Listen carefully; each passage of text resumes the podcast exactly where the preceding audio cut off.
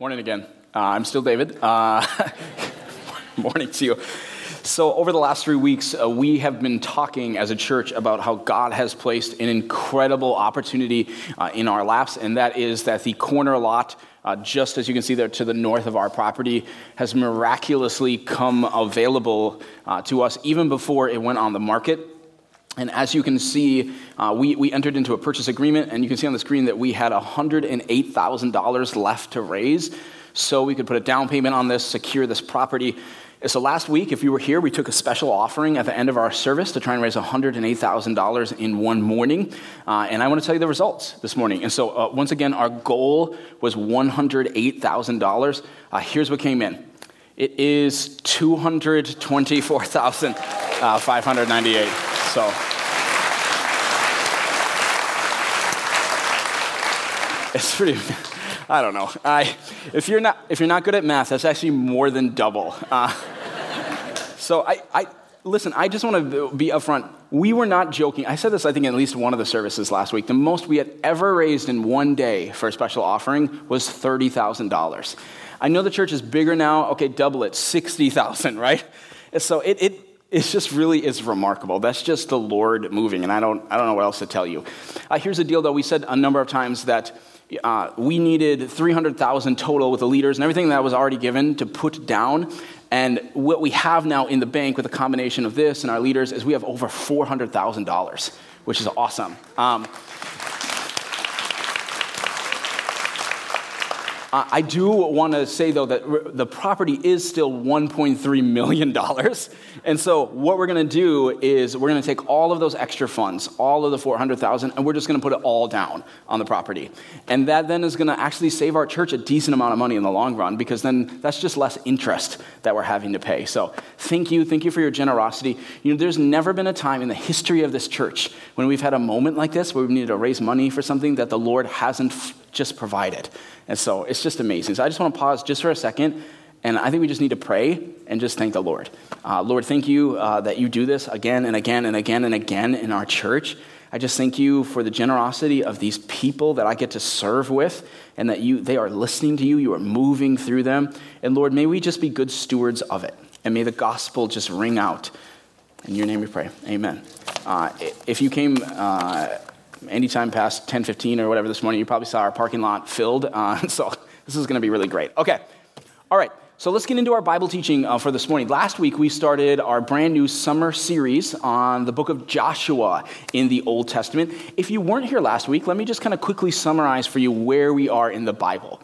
And so early on in the Bible, God promises the land of Canaan to the Israelites. Well, a few centuries go by, the Israelites find themselves enslaved in Egypt. And as slaves, they cry out to God. God hears their cry. He sends them Moses as a leader, and then he sends 10 plagues on Pharaoh and the Egyptians.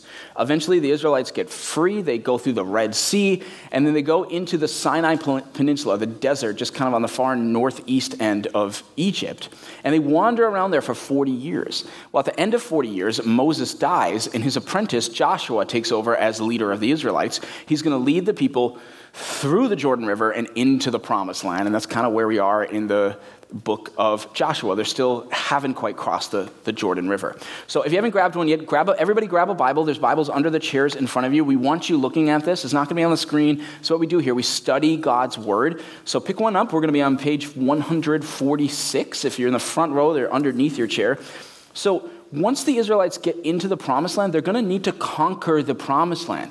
So God has said that judgment is coming for these nations that are there because they have committed great, great sin. We're talking child sacrifice, all of this stuff. And we're going to talk about that kind of that touchy subject of that as we get into that part of the book more in the middle of the summer. But as they conquer the promised land, the first city that they're going to come to is the city of Jericho. Now, Joshua wants to get a little bit more military intel on the city of Jericho. So here's what he's going to do. So, page 146, we are Joshua chapter 2. So you look for that big number 2, and we're starting right there, right at verse 1. Here's what it says. Then Joshua, son of Nun, secretly sent two spies from Shittim. Go look over the land, he said, especially Jericho. So they went and entered the house of a prostitute named Rahab and stayed there. The king of Jericho was told, Look, some of the Israelites have come here tonight to spy out the land. So the king of Jericho sent this message to Rahab Bring out the men who came to you and entered your house, because they have come to spy out the whole land. But the woman had taken the two men and hidden them. She said, Yes, the men came to me, but I did not know where they had come from. At dusk, when it was time to close the city gate, they left. I don't know which way they went. Go after them quickly. You may catch up with them. But she had taken them up to the roof and hidden them under the stalks of flax she had laid out on the roof. So the men set out in pursuit of the spies on the road that leads to the fords of the Jordan. And as soon as the pursuers had gone out, the gate was shut. Okay, let's stop there for a second. The first question that people usually have when they read this section is What were the spies doing at the house of a prostitute? Okay, fair question. Now, we can't really know for certain, right? But most likely, I don't think we should assume the worst here. In other places in the Bible, when you see in the Hebrew scriptures, when people go to see a prostitute for more than, let's just say, conversation, it doesn't read like this. Okay, so if you look at verse 1, it says what? It says they entered the house of a prostitute. So they're not at a place of business, a business of ill repute here. They are at her home. Uh, perhaps her family is there too. Well, okay, but why, why that house? Well, number one, it's because of what God is going to do through her unique story, which you're going to see in a bit. And then secondly, it's because her house is in this really, really, really strategic place in the city of Jericho. And we're going to see that uh, right now in this next section. So we're at verse 8 now. Verse 8 says this Before the spies lay down for the night, she went up to the roof and said to them, I know that the Lord has given you this land, and that a great fear of you has fallen on us, so that all that live in this country are melting in fear because of you. We have heard how the Lord dried up the water of the Red Sea for you when you came out of Egypt, and what you did to Sihon and Og, the two kings of the Amorites east of the Jordan, whom you completely destroyed. When we heard of it, our hearts melted in fear, and everyone's courage failed because of you. For the Lord your God is God in heaven above and on the earth below. Now then, please swear to me by the Lord that you will show kindness to my family, because I have shown kindness to you. Give me a sure sign that you will spare the lives of my father and mother and brothers and sisters and all who belong to them, and that you will save us from death. Our lives for your lives, the men assured her. If you don't tell what we're doing, we will treat you kindly and faithfully when the Lord gives us the land. So she let them down by a rope through the window. For the house she lived in, so this is partly why they're there, the house she lived in was part of the city wall. She said to them, Go to the hills so the pursuers will not find you. Hide yourself there for three days until they return, and then go on your way. Okay, a couple of things I want to point out in this particular section. So the people of Jericho, they are scared to death of this massive Israelite army that's almost on their doorstep. They have heard of God's great wonders and his mighty deeds. And Rahab takes it even a step further. Now, before we get to this, remember, Rahab is a pagan. And I, don't say that in a derogatory way. She just, she literally is a pagan. That means she prays to stone and wood statues, idols. But look at what she says. Look at verse 11, if you have it on your lap still. She says, For the Lord your God, is God in heaven above and on earth below.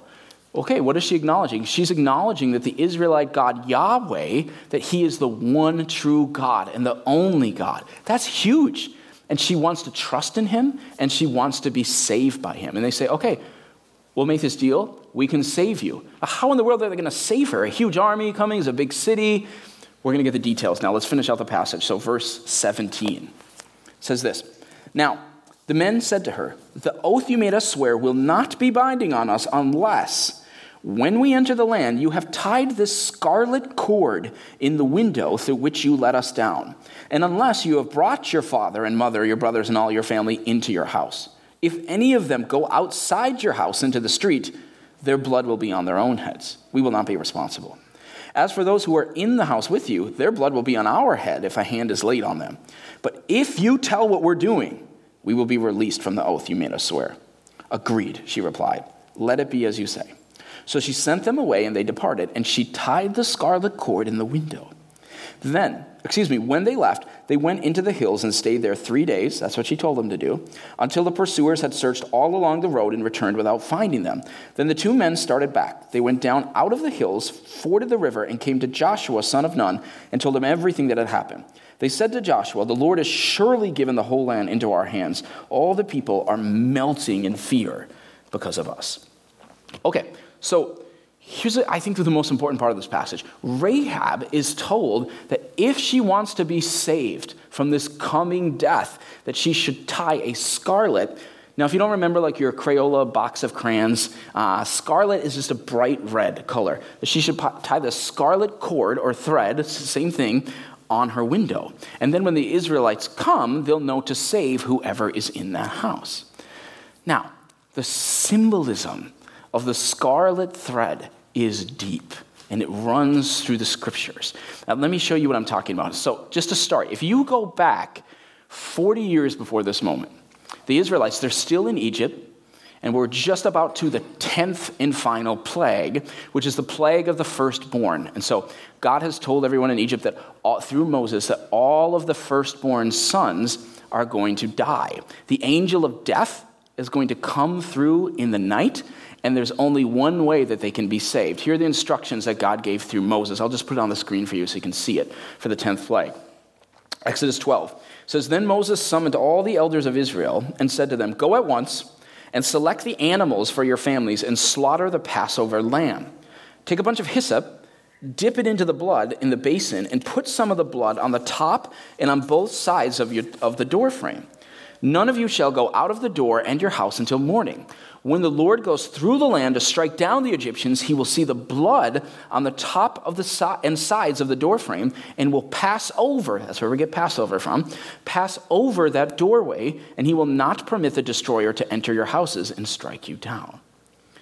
And not only did that happen, the Israelites were saved by painting this scarlet red blood over their doorframes. They were then told to commemorate the Passover, this incredible moment in spiritual history, every year on the same day. And so, that important event, the Passover, is fresh on their minds. And I'll explain that in a second as they're talking to Rahab and they're telling her to put this scarlet thread over her window as a symbol that she will be saved from the coming destruction. This is actually quite fascinating. So, if you were to jump ahead a couple chapters into Joshua chapter 5, you would see that the Israelites, they get across the Jordan River. I just gave it away. Spoiler alert. They get across the Jordan River, and now they're camped out right near Jericho. It says that they're in the plains of Jericho, right outside the city. It's the night before they're going to begin marching around the city. Out of all the days of the year, guess what day it is? Passover. It's past, I'll prove it to you. Joshua 5:10. Here it is. It says, "On the evening of the 14th day of the month, this is the night before they're coming to Jericho. While camped at Gilgal on the plains of Jericho, the Israelites celebrated the Passover." Okay, so watch this. As Rahab's scarlet thread is hanging up over her window as a sign of her salvation, from the coming judgment, the Israelites are just outside of the city, essentially doing the same thing. They're remembering how the scarlet blood of the Lamb was over their doorframes, saving them from the coming judgment. You want to hear something even more fascinating? Uh, for centuries now, a theologians, a theologian is just somebody who studies God, studies the Bible, theologians have written uh, a decent amount on a particular theme in the Bible that, interestingly enough, is also called the scarlet thread.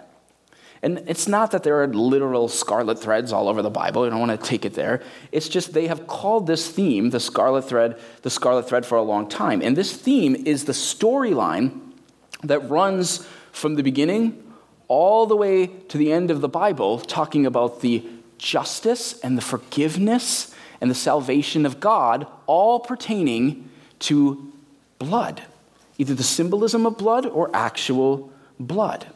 Uh, William Evans once said this about the Bible. He said, You can cut the Bible anywhere and it bleeds. Uh, Hebrews in the New Testament, chapter 9, tells us this about justice and forgiveness. 922, it says, Without the shedding of blood, there is no forgiveness. So we continually see this theme, this scarlet thread throughout this entire book. So let me show you. In the beginning, first couple chapters of the Bible, you have Adam and Eve, right? They sin. And one of the ways that God makes it right is you actually have the first animal sacrifice.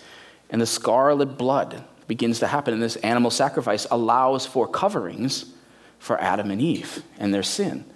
You keep going in the book of Genesis, you get to Abraham. He's supposed to sacrifice his son Isaac, but God provides a ram instead. And again, the scarlet blood is there. And this story of justice, forgiveness, and salvation, it continues to show up again and again and again and again throughout the Old Testament. Of course, we see it at Passover. We see this creative nod to it in the book of Joshua with Rahab.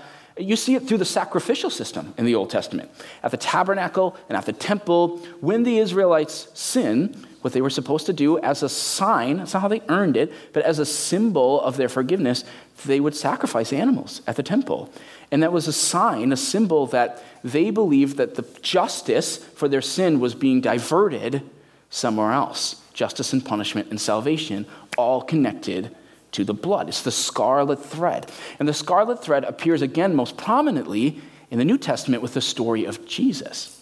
So Jesus comes on the scene, and John the Baptist announces him by saying, Behold, the Lamb of God He's nodding back to the scarlet thread to the Old Testament, the Lamb of God who takes away the sin of, our, of the world. And Jesus comes, he teaches, he loves, and then he dies, right? And he, he bleeds scarlet red on the cross. And in doing so, he's doing the same thing of all these stories in the Old Testament. God had been preparing his people for a long time. And he dies, taking the punishment off of us onto him so that through his blood we can be forgiven. And the Bible promises you that if you believe in that, that you can be forgiven. Uh, Ephesians uh, chapter 1 verse 7 says it this way. It says in him in Jesus we have redemption through his blood, the forgiveness of sins in accordance with the riches of God's grace.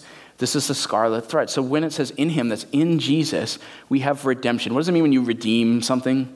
Like at the store, it means that you, you, you, you buy it back. There's an exchange, right? It's made right. You are saved. We are saved through his blood, forgiven through his blood, made right through his sacrifice on the cross. See, the scarlet thread all throughout the scriptures is always pointing us to Jesus Christ and his death on the cross. And so think of it this way just as the Israelite slaves during the 10 plagues, just as they're saved from the coming judgment because by faith they went out to their door frames. And by the way, don't over spiritualize these people, right? They are just like you and me. And so you better believe that they went out and they were looking at the blood going, I'm seriously supposed to put this on my door frame? like, what? What is the, like what is this going to do? And yet, by faith, they believe the word of God. And they say, All right, here we go. And they paint it, and they come in under it, and they are saved from the coming judgment. Same thing. You look to Rahab. And Rahab was saved from the coming judgment because by faith she took this scarlet thread. And don't think that she was just like, oh, yeah, the scarlet thread. She's going, there's like an army of like a million people out there. They've already destroyed these other kings. They're coming for us, and I'm going to hang a thread on my window. And yet, by faith, what does she do? She hangs it up and she comes in under it. Everybody gets in her house and they are saved from the coming judgment. That's the scarlet thread all throughout Scripture. It's the same with Jesus Christ that when you paint the blood of Jesus over your life, and that sounds kind of like, oh, that's really spiritual. All that means is, is that you take Jesus and his death for you, and you make that the central thing of your life. He's the king of your life, and you are coming up under the fact that Jesus died for me, and you come up under that, say, I'm living for this, I believe in that, that you too can be saved from the judgment that you and I deserve. It's the scarlet thread. That's the thread that the Bible is teaching from beginning to end. The Bible does not teach the thread of good deeds. And I think lots of times, especially in American Christianity over the centuries, centuries we continue to fall into that. And even as Christians, I think we fall back into that. And many of you in this room, you hung the scarlet thread over your lives when you were five or 15, maybe 25. But let's just be honest. In all practice right now, it's like you've forgotten that the scarlet thread is hanging over your life. Now, some of you have just been just struggling in shame lately over what happened this week, the last couple months, and you're thinking about your relationship with God and you're going, ah, and not that God doesn't want us to be holy and repent, absolutely, He does. But you're going, I don't know if He even loves me as much anymore. I mean, how could He? We're not saved by what we do, we're saved by what He did. It's the scarlet thread. Others of you, it's, it's, it's, I find it easy to kind of regress into this sort of works based relationship with God where you forget about the scarlet thread and you think, you know what, I think sort of the opposite of shame is pride, right? And you think, I think God's probably pretty pleased with me again. Not that he isn't pleased and not pleased, but you're going, yeah, I've been really good lately. I've kind of been, I'm on like a 17 day streak on YouVersion or whatever it is, right? I'm doing pretty good. And God is, our standing with God is not determined by our good deeds or lack of good deeds. It's by the scarlet thread, it's by his death, it's by his mercy. And that's it. Okay, this is why we study God's word, because wherever you cut it, it bleeds. And what we see over and over again is this is how we are saved. This is where our standing in Him lies. It is under the scarlet thread. I will say this to you listen, when you have to face judgment, so when you, when you die, or Jesus comes back first, whatever happens, when you die, imagine standing one on one with God Almighty. In that moment, I am telling you right now from the Word of God, your good deeds, no matter how many you have, they cannot save you. They can't, because you will still have sin. You can see it even in the story with Rahab. They tell her, they're really specific. Here's how you're going to be saved. If you don't do this, you're not going to be saved. This is how you're going to be saved. So if Rahab goes out and she goes, oh, I don't know, that's like super weird to put a thread on my window and you know what, I'm not going to do that. And she walks out and she's wandering in the street. And let's say 10 days later, the army comes in and they see Rahab in the streets and they go, What are you doing? Where were you? And she goes, You know what, that was just kind of weird to me. I didn't want to like put my life under that. But I want you to know in the last 10 days, I've been feeding the homeless, I've been counseling those with anxiety or worried about you guys out there. They're going to say, That wasn't the deal.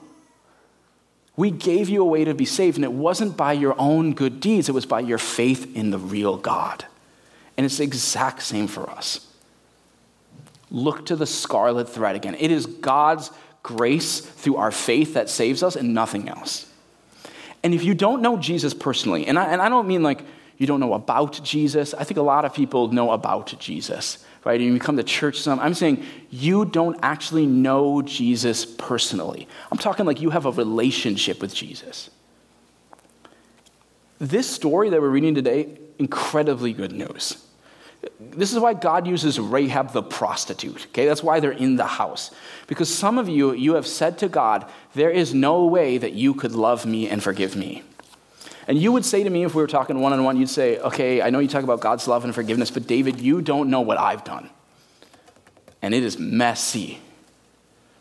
And I would say to you, let me tell you this God intentionally puts Rahab the prostitute in the Bible to teach you this exact point that there is nothing that you can do that is too sinful for God to forgive. Nothing. And here's the cool thing about Rahab not only that, God comes in, He forgives her, she gets to know Him, they, they save her, and God turns her life around. Did you know in the New Testament that Rahab is in the genealogy of Jesus? Did you know in the New Testament, if you read in Hebrews chapter 11, there's this amazing chapter, it's called the Hall of Faith. And the writer goes through and he starts listing, listing here's all the great people from history who had amazing faith and God did amazing things for them. And he starts listing there's Noah, and of course there's Abraham, and there's Jacob, and then there's Moses. And then he says, and then there's Rahab the prostitute. That's what it says. Why? Because when you stop trying to figure this out on your own and you stop trying to earn your way to God and you truly from your heart, you say, God, this is it. I give up. I'm hanging up the scarlet thread. I can't do this anymore. Save me. What happens is then he comes in. You invite him in. And he comes in and he starts moving and he starts changing you again. And here's the thing our God is so good. God can take, this is what he can do in your life. God can take someone who used to be a prostitute and put them in the hall of faith. That's what my God can do. That's who he is. And he can do that in your life. But it comes from you saying, I surrender. I'm going your way. I trust. I believe you. I believe you died for me. And some of you, you're just at this moment in your life where today is the day. You just need to do that, okay? And I just want to give you an opportunity to do that this morning. So let's just have everybody just close your eyes and just bow your heads, just, just for a minute, everybody in the room. If God's word and God's spirit is just penetrating your heart this morning, and you're hearing this truth that God loves you, He's seen everything that you've done, and He loves you so much, He sent His own Son, Jesus, to die in your place, to take the penalty for your sins. And the Bible has just told you that if you believe in that, you hang that truth over your life and say, Yes, that's what I believe in, you will be saved from the judgment that you deserve for your sins. He will save you. But this is the way. There's no other way, no other name but Jesus. But He will save you right now and come into your life and turn it around. That's amazing. That is the gift in front of you. And if you need to hang up that scarlet thread this morning, Say, Jesus, forgive me, come into my life. Do it. Do it. In fact, as a way for you to kind of symbolically hang up that thread, what I'm going to ask you to do in a second is just to quietly stand up where you are. Nobody's looking at you, their eyes are closed, but sometimes we need that scarlet thread hang up moment. And so, if that's you, and you know in your heart right now that you just need the forgiveness of God and you need Him in your life to be forgiven, would you just stand up wherever you're at right now? Say, Yeah, God, it's me. I want to follow. Here I am. If that's you, go ahead and stand up right now.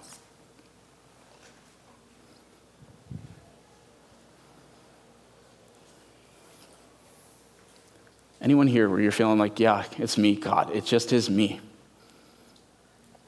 Maybe even feel nervous about it. I'm sure Rahab was like, people are going to be talking about what is this threat all about?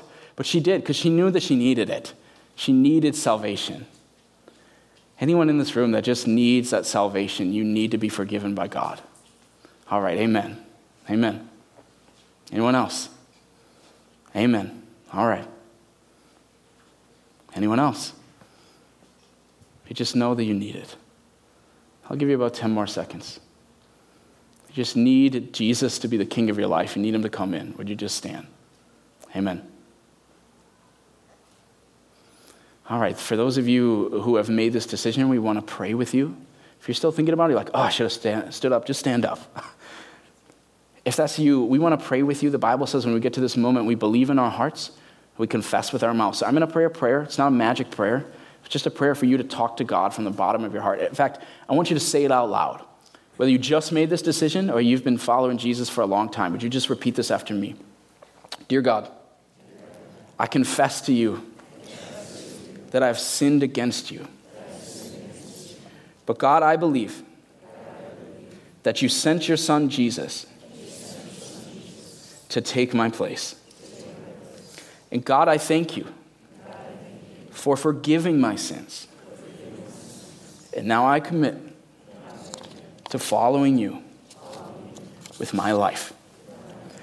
As everyone still has their eyes closed, for the number of you that stood up, uh, I, we need you to do one more thing. This is so important because you just made the most significant decision of your life. And you don't want to make a decision like that and then just try and figure it out. And so we want to give you some extremely important resources so you know what the next steps are. Steps kind of one, two, and three. So in just a second, I'm going to pray. And what I want you to do is sneak out of your row, head on to the lobby. I and our follow up team will meet you there just for a few minutes to give you those next steps. There are a number of you that stood up. Our follow up team will be moving. So a lot of people will be moving at once. So don't worry about that. But as I pray, I want you to go out there. I'll meet you for a few minutes, and then you'll be able to come right back in the service. But that's super key that you do that, okay? All right, I'll pray, and you can, you can go as I pray. Go ahead. Lord, thank you so much. We love you. We trust you. We thank you for your grace. We thank you we get to watch it happen here every week, Jesus. That it's not in us. We can't do it. We can't earn it. We're a mess, God. But you love us and you move in and you start to change that mess, and we just love it. We run back to you now and we trust you. It's in your name we pray. Amen.